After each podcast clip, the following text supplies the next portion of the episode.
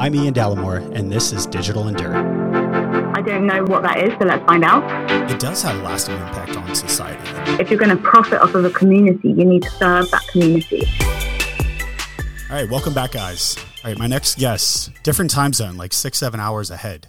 So I appreciate this. She's pretty badass. She was named Adweek Young Influentials 2022. She was Campaign Publication Future Leader 2022. I'm sure you have tons of other awards you didn't tell me about, but you also enjoy doing uh, nerdy courses like concrete casting.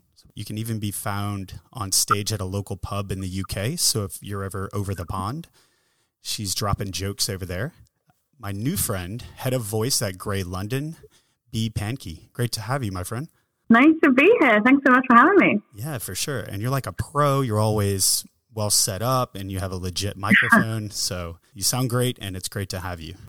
So you're young and you have some pretty significant awards here. So I want to jump right into that. I know you're a very humble person. You're you're definitely one of those people that are very much team first, but I would love to just know how it felt being a young rock star in the industry and winning these awards that are, are pretty significant in the advertising space specifically. Um, to be honest, it's kind of weird. Uh, they take me by surprise every time. I I always have a to do list as long as my arm at all times, and there's a lot about the world that I wanna I want to change, and I believe that we have a lot of power in our industry, and so I'm always very conscious of that. I'm trying to utilize it in the best way possible. I'm always thinking about the next thing that I need to do and the next thing that I need to get done. So when for the Adweek Young Influentials, when they contacted me and said, that I was on this list, I was really like, huh? Are you sure? Really? Uh, like it completely throws me. And my my friends and coworkers here, I'll be like, I, I don't really know how or why I'm on that list. And they're like, well, you do all of this great stuff, but I, I think I, I think probably a flaw of mine is that I don't stop to take in and like look back. I'm too busy looking forward at everything else I need to do, so I never really take stock of of what's happened. So it mostly just feels really weird.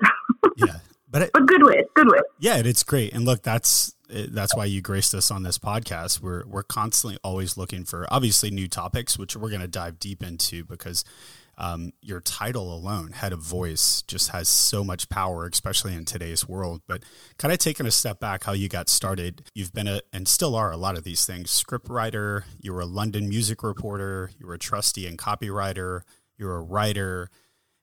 That journey so kind of give us give us like the 30 second, 1 minute version of of your journey.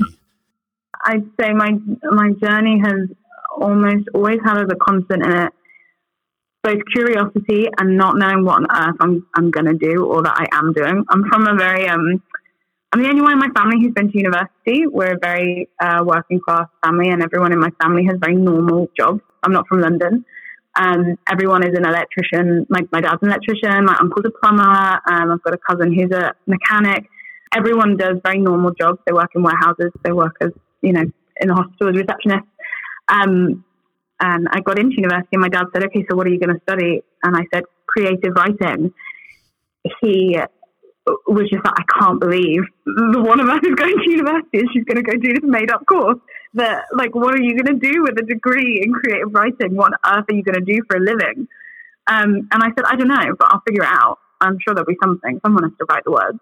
So i've always kind of gone into everything with this attitude of i don't know what, the, what that is so let's find out. Like everything. I'm, I'm curious about everything. I want to know how everything works and every opportunity that came my way when i was at university i took which is why i did lots of very random things at university and I, I kind of found my footing in the brand writing space and brand language and tone of voice specifically really was my kind of passion and my niche. And then so I went through lots of different agencies that focused on on branding specifically, but Grey is quite a um, comes out of the left field for me because it's advertising rather than branding. I've never done that before.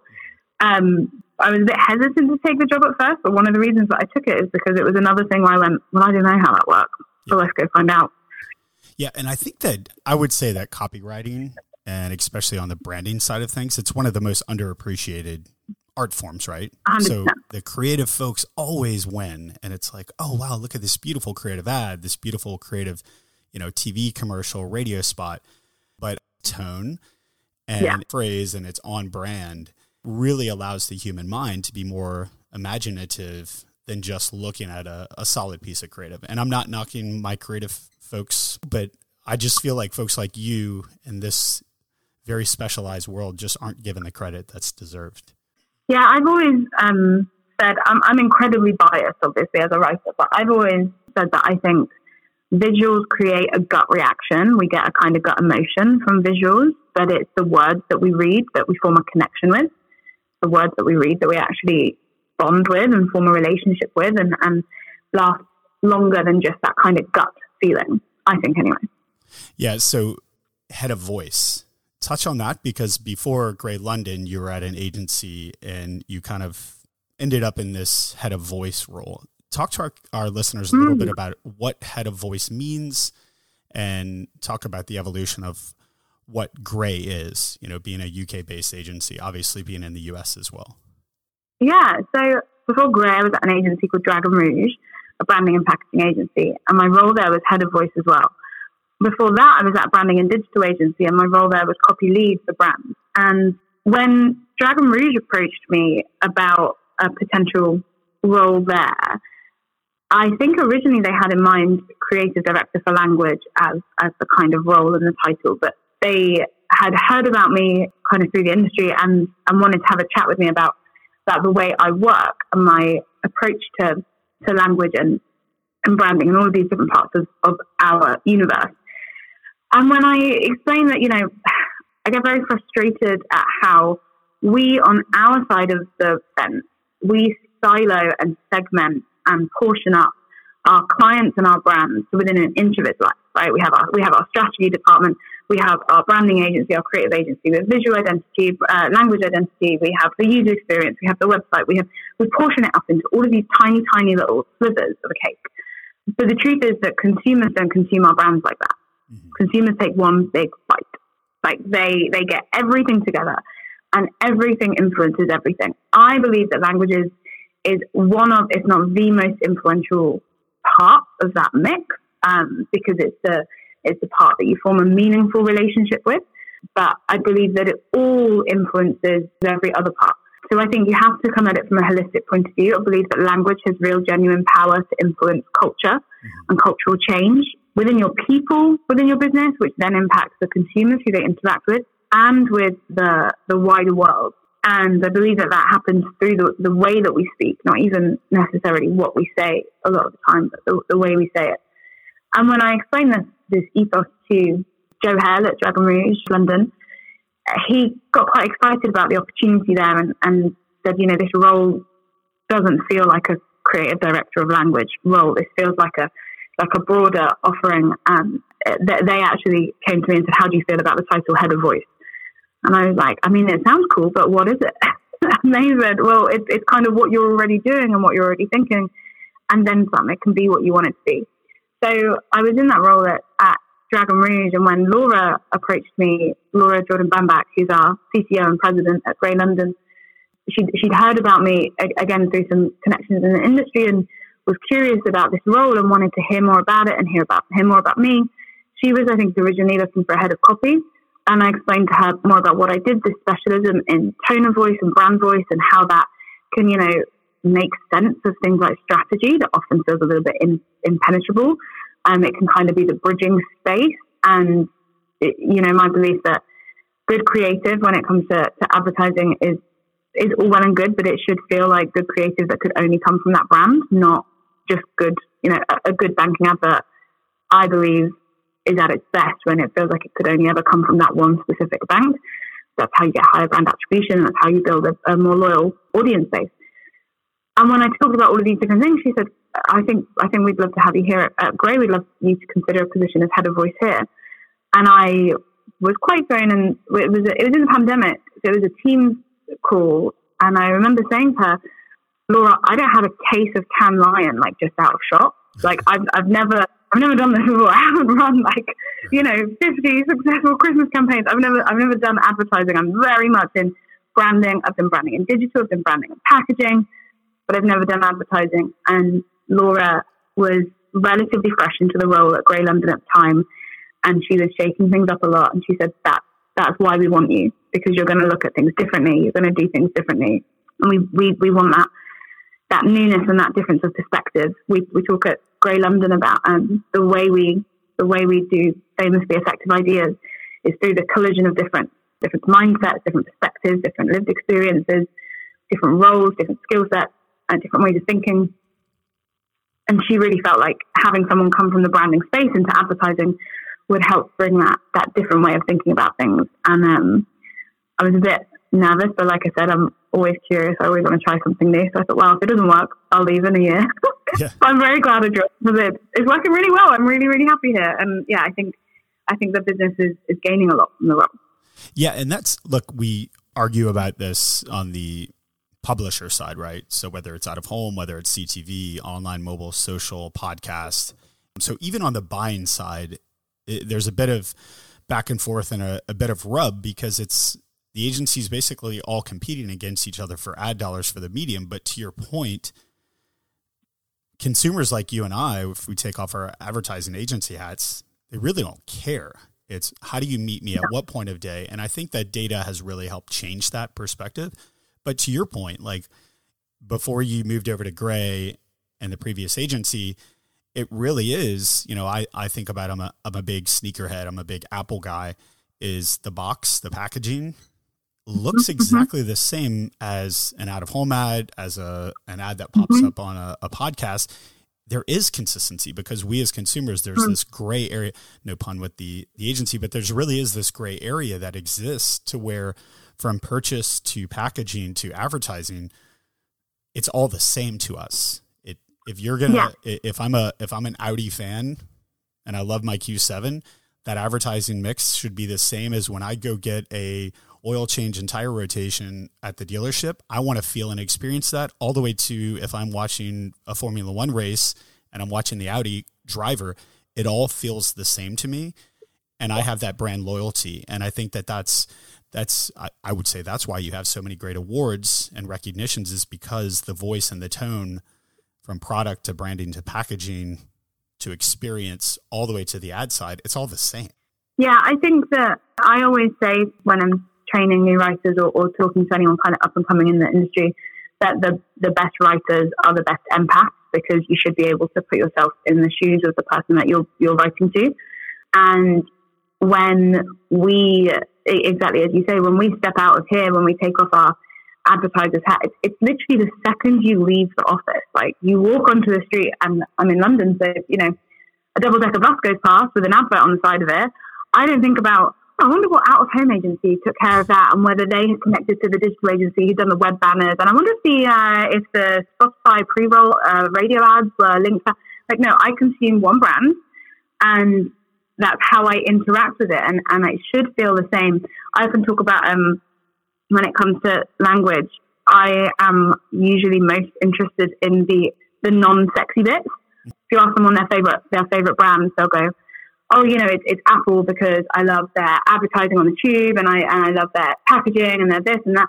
And it's all of the sexy bits. But I want to know what their cookies policy says. Mm-hmm. I want to know how they're writing in the places where they think no one's looking. That's for me where you truly find out who a brand is and what their identity is. I want to know how they speak to me when I complain because there's something faulty in the battery life of my iPhone.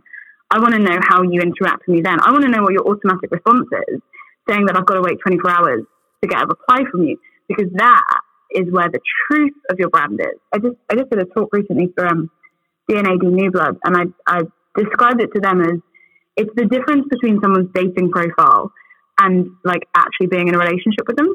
So like their dating profile can tell you all kinds of wonderful stuff to pull you in. That's that's essentially our advertising is our dating profiles. But once you're actually in a relationship with it, what is, what is that brand saying to you when something's gone wrong, when you need help? You know, what, what is that brand saying to you there and in that space when you need reassurance, when you're concerned? That, and I feel like we saw a lot of that during the pandemic, at the start of the pandemic, when brands are having to reassure us all the time. We, we just haven't thought about those things, or a lot of people haven't thought about those touch points before that for me is where you really find out who a brand is and if you want to know whether your brand is authentic and, and how they're going to treat you when things go wrong or, or, or aren't perfect, have a look at their cookies policy. See if they care about that. If they care about their cookies policy, they'll probably care about you. Yeah, and you can, uh, and to extrapolate a little bit more on that, I mean, I recently spoke at a, a privacy privacy and advertising, and we talked a bit about it. And it was myself and a lawyer on stage, and of course, that's always a dicey situation. But you're you're spot on. Like the brands, eh, you could easily copy and paste that nonsense cookie policy that pops up on the bottom of the web banner, and it's like blah blah blah. But when you really engage and have fun, there's a one of my favorite B2C brands. Um, we've had the the founder Stephen Lease from Goodr on our podcast. It's all spoken through a flamingo, and his name is Carl. Mm. And he'll send you text messages. I actually got a new one today, and he'll send you a text, and it's about a new sunglass brand that dropped. And the language bee is so hilarious and they have fun with it. Yeah. If you go to their website, the cookie policy is hysterical if you get to it and read it. There's a yeah. there's a hotel in Vegas. I won't call it the name, but the cookie policy is kind of fun. It's like uh, I'm paraphrasing here, but it's kind of like you know you wouldn't want your mom to look at what's under your bed at, when you were a 12 year old boy. You would make sure you you read through this box. So it's really kind of to your point. Tone is can be fun and can really yeah. kind of help show show off that brand a good bit.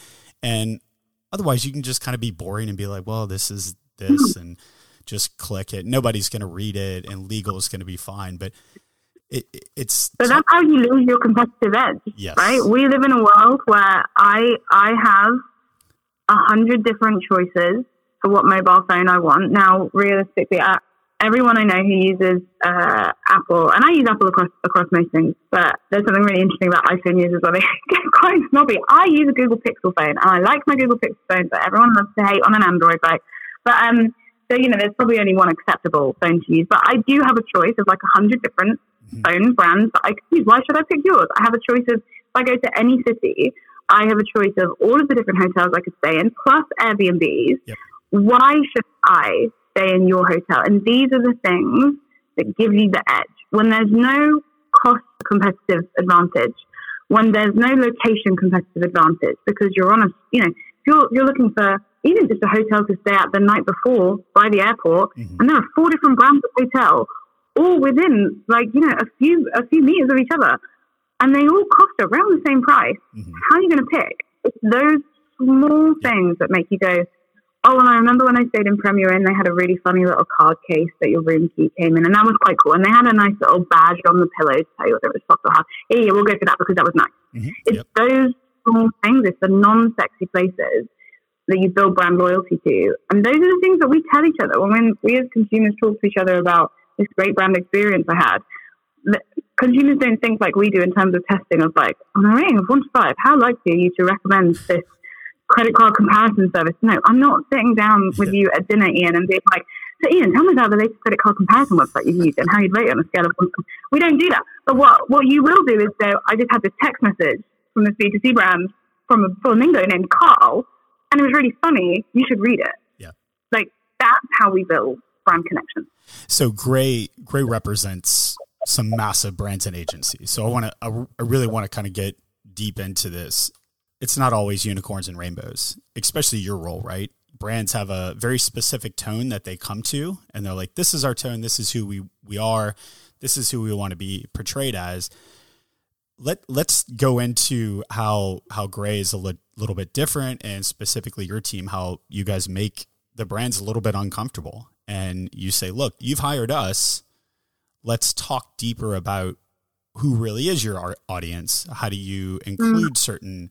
um, communities into your branding that currently today you know, I saw a fantastic side by side, and it was like the U.S. family in 1963, and it was the mom in the kitchen with like 700 pancakes and the beautiful bacon and all this stuff, and the dad was off to work reading the newspaper in his hand, and then you know the girl had pigtails and the boy was all, and they all looked alike, and then today you fast forward, and it was like what today's family was, and it was like dad's on an iPhone.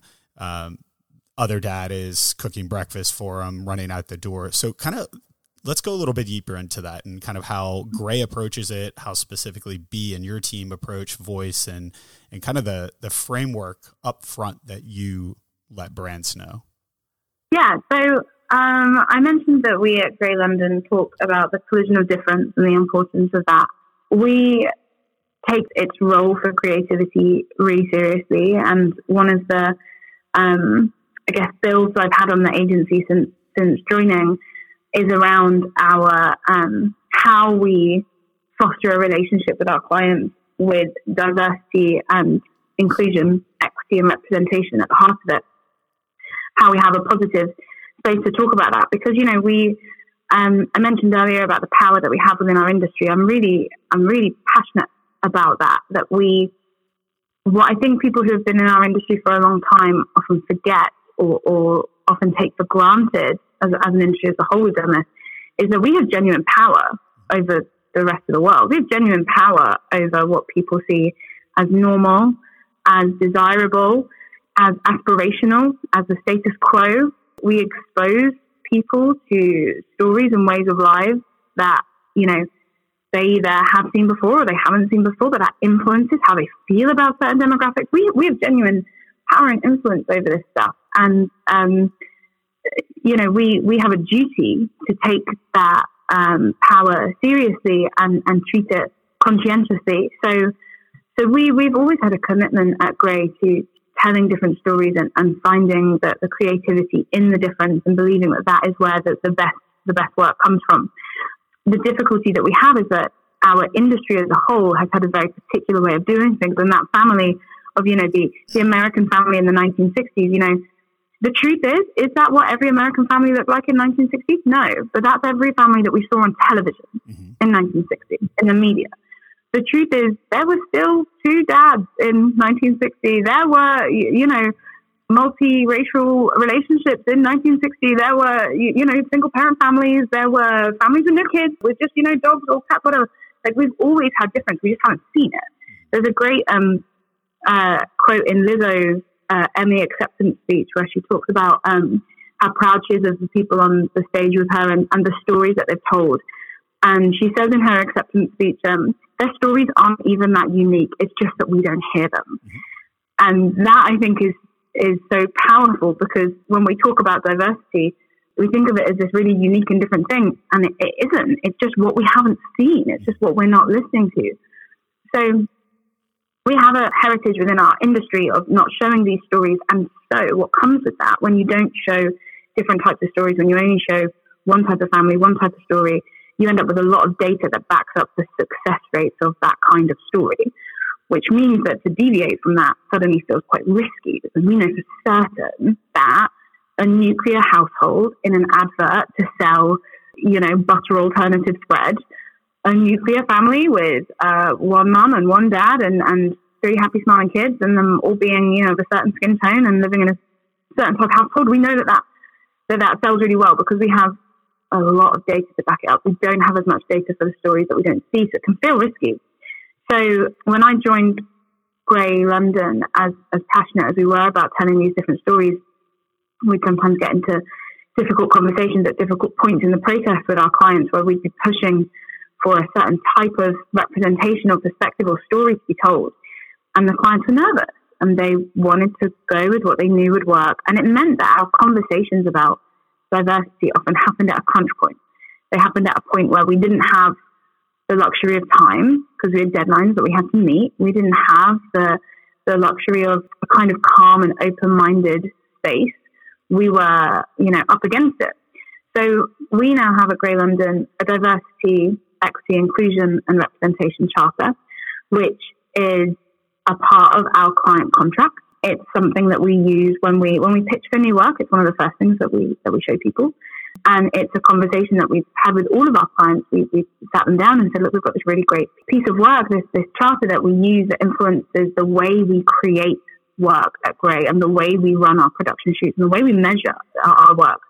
And you know, the truth is that all of our clients have diversity DE&I KPIs within their business is, is something that we have to respond to in the pitches that we do. We have to show what we are doing to further diversity of many different kinds. We know that our clients care about it. It's just that on the day to day, it can often feel a bit fraught. So we start this conversation in a really positive space. We go look at all of the opportunities that there are for creative brilliance and for more business success by engaging different audiences. And we have it in a space where there is room to breathe, where there's room to celebrate it, where there's room to engage and get excited. And we have these exciting conversations, and the, the clients sign up to it. It's, it's part of your agreement to work with us. If you want our creativity, then you accept our, our way of our way of approaching it. And it means that when we get to that crunch point later on in the process where a client gets nervous, we can go back to that conversation that we had in a more positive space. It's not so fraught, and we can go, "Hey, you remember when we talked about the charter?" And suddenly, it's a more productive conversation, and we can reassure them, and they've they've got that um, kind of context from previous conversations. So we're able to have much, much, much more positive conversations with our clients. We're able to get to better outcomes that they feel comfortable with and, and excited about, and that our team feel really infused and kind of charged up about. When it comes to the tone of speaking to those different audiences, we have within our charter really clear guidance on, on how we create work. And that charter we built with community representatives from different communities one of the things that um, I, have worked with a team on this charter, and, and, we've always been really conscious of um, the fact that we we all have our own lived experiences. I'm a I'm a queer woman. Um, you know that gives me a certain set of lived experiences, but I am not an expert in everything. I don't represent the entire community. My experience as a queer cis woman is different to that of a trans woman. It's also different to that of a person of color. It's also different to that of a disabled person, of a neurodivergent person. And so it was very important to us that we didn't approach this with an arrogance that we believe we know everything. So we got different third party experts in to, to consult with us and help us make sure that this piece of work really serves these many different communities. And so when it comes to making sure that our tone is appropriate and then we're speaking to these communities in appropriate ways, we have a we have a guiding rule in our charter that um, is a phrase coined by the disabled community that goes nothing about us without us. So we engage the community groups who we're representing, whose stories we're telling. We make sure that they're an integral part of the process and that they feel that it's appropriate to who they are and where they come from and that it feels right to serve those communities in the best way possible. Yeah, and that that's a lot and it it's so powerful. When you take a step back, I think what people don't realize is that a brand and its tone, creative, and the agency that represents all of that it does have a lasting impact on society and it does directly impact who purchases the brands. And I, I, I, believe that there's this beautiful fine balance to where there is this way that you represent a brand. But I do want to talk about this because you and I discussed it at length when we were prepping as well. It is interesting how brands quickly, quickly, you know, we have a month. I blame Hallmark for all of this, but we have a month for everything and when it's breast cancer awareness month, it's like, holy shit, you can't watch an NFL American football game uh, without mm-hmm. seeing everyone in pink. You can't see anyone's Instagram brands page without pink all over it.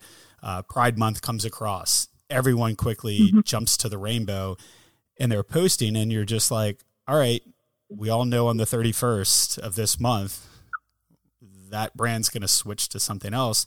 Mm-hmm. And, and I'll, mm-hmm. I'll say it very bluntly like, consumers have become very like authentic about this where like it doesn't have to be this fear of like we're going to throw it all at you in your face that you know it's breast cancer awareness month or it's childhood you know obesity month it's like mm-hmm. just year round let's talk about this let's mm-hmm. be a brand image and really talk about what society looks like today because to your point in the 1960s there were a wide variety of of families that existed yeah so I think a lot of people don't even realize the impact that people in your role have. And it, you know, Grey's very fortunate and the brands that you represent are very blessed to be able to have someone in, in your role that does think a bit wider and broader.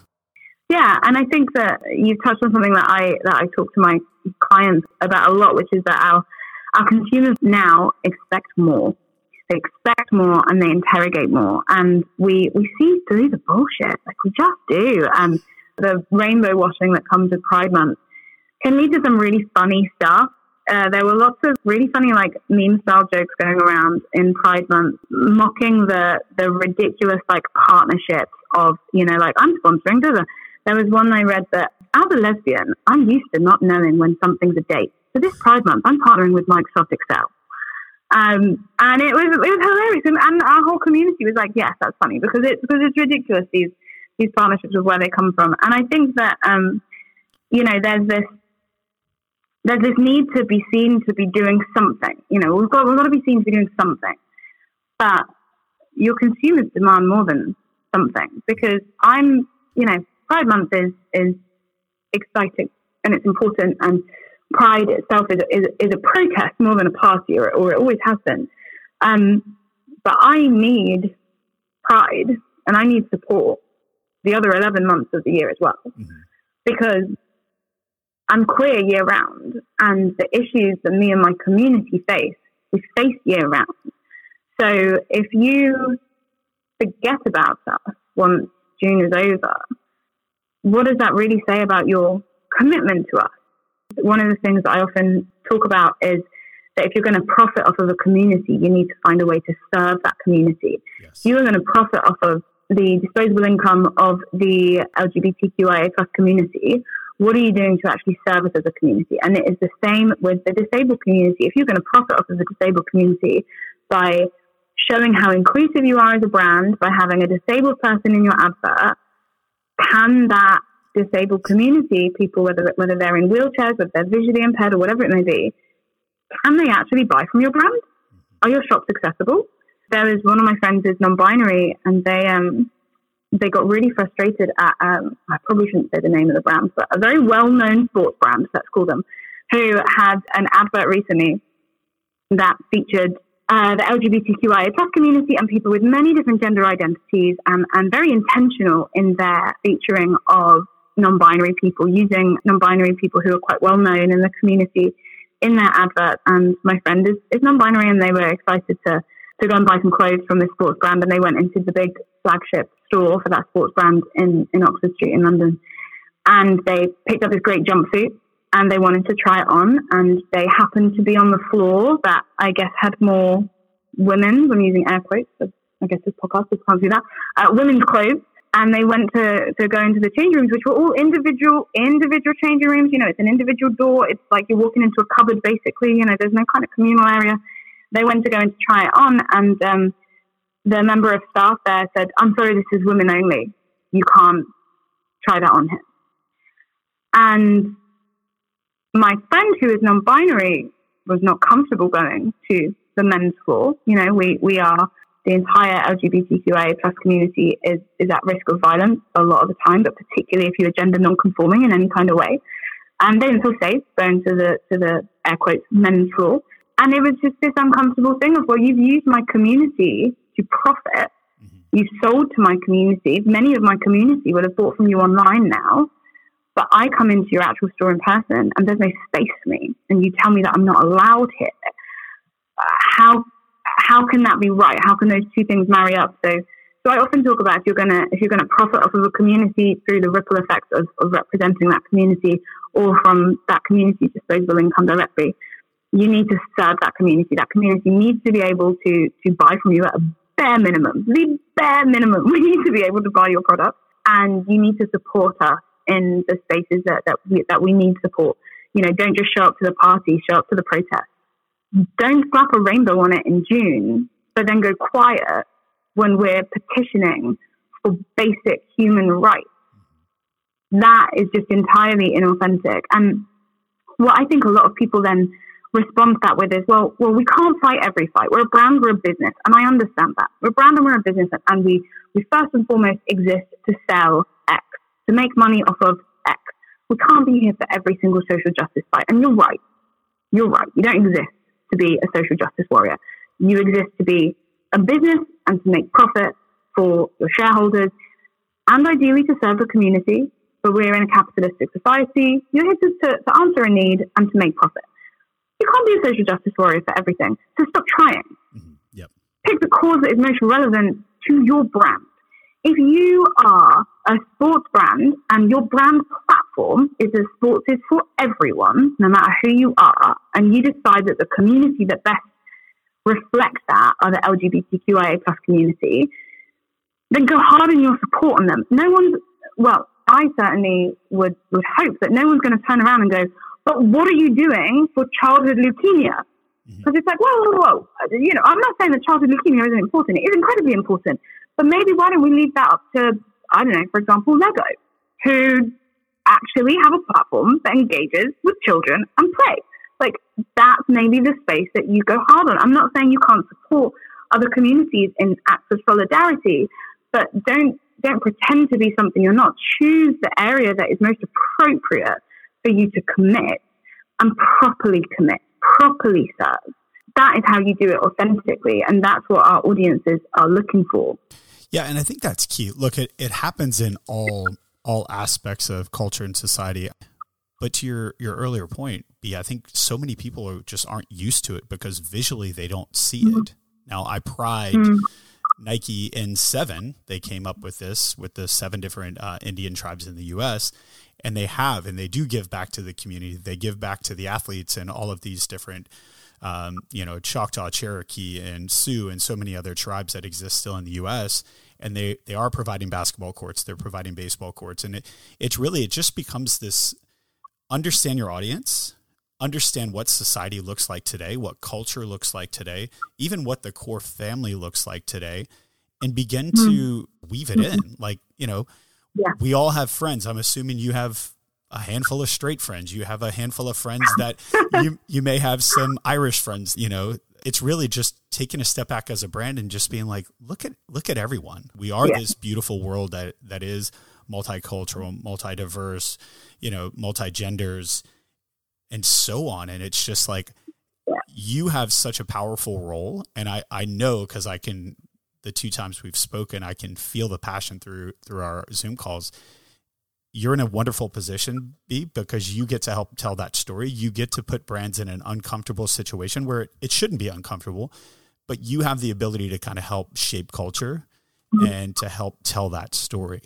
So, kind of as we hmm. wrap up the podcast here, because I, I could speak to you forever about this, and I'm, I'm going to highly encourage our listeners to uh, follow you on LinkedIn, but also you have a spectacular microsite. And so, kind of as we wrap up here, you know, we have a lot of creative folks that listen to this podcast. We have a lot of digital native agencies, a lot of out of home folks. What what would be kind of your lasting message to everyone as it relates to the ad world and as it relates to having a, a, a better voice in our ad world?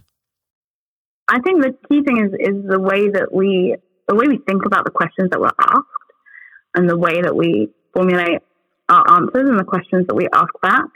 We're so used to relying on on what we know and what we've done. And I feel like in society as individuals, we're not allowed a lot of room for I don't know it's seen as, you know, reflecting quite poorly on us if we don't know the answer to something. And that I think leads people to to stick with what they've done before, what they know, what they've got proof for. And and so when you suggest something different, often the default is no, that won't work because and I'm going to figure out why it won't work now.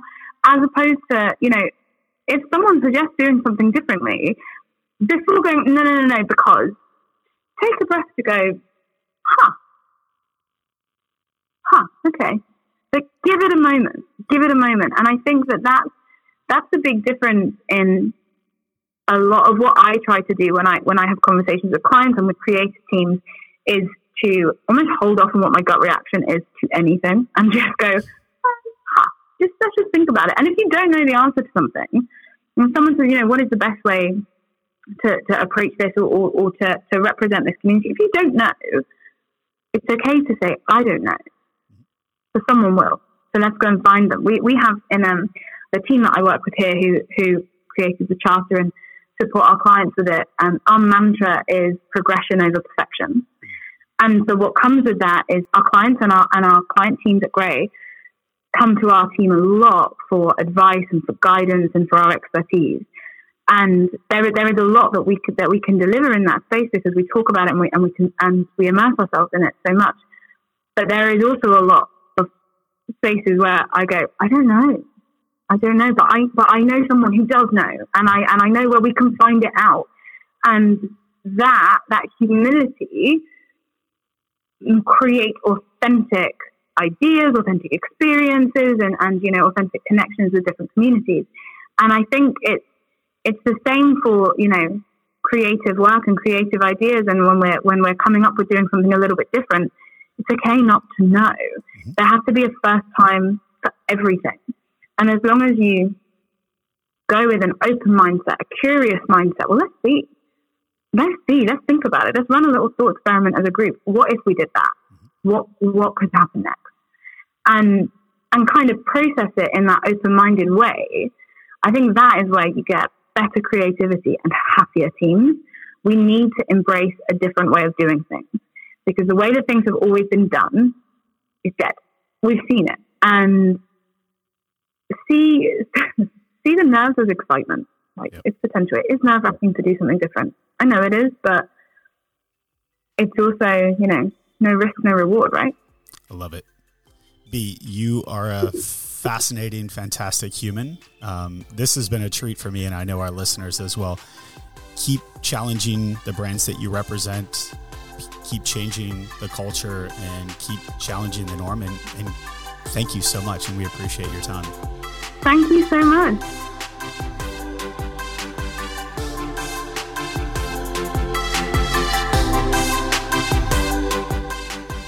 Digital and Dirt is brought to you by Lamar Advertising. To learn more, check out the links in the description or go to lamar.com. If you enjoyed this podcast, make sure to subscribe, rate, and review on Spotify, Apple, or other platforms where podcasts are found. Thanks for listening.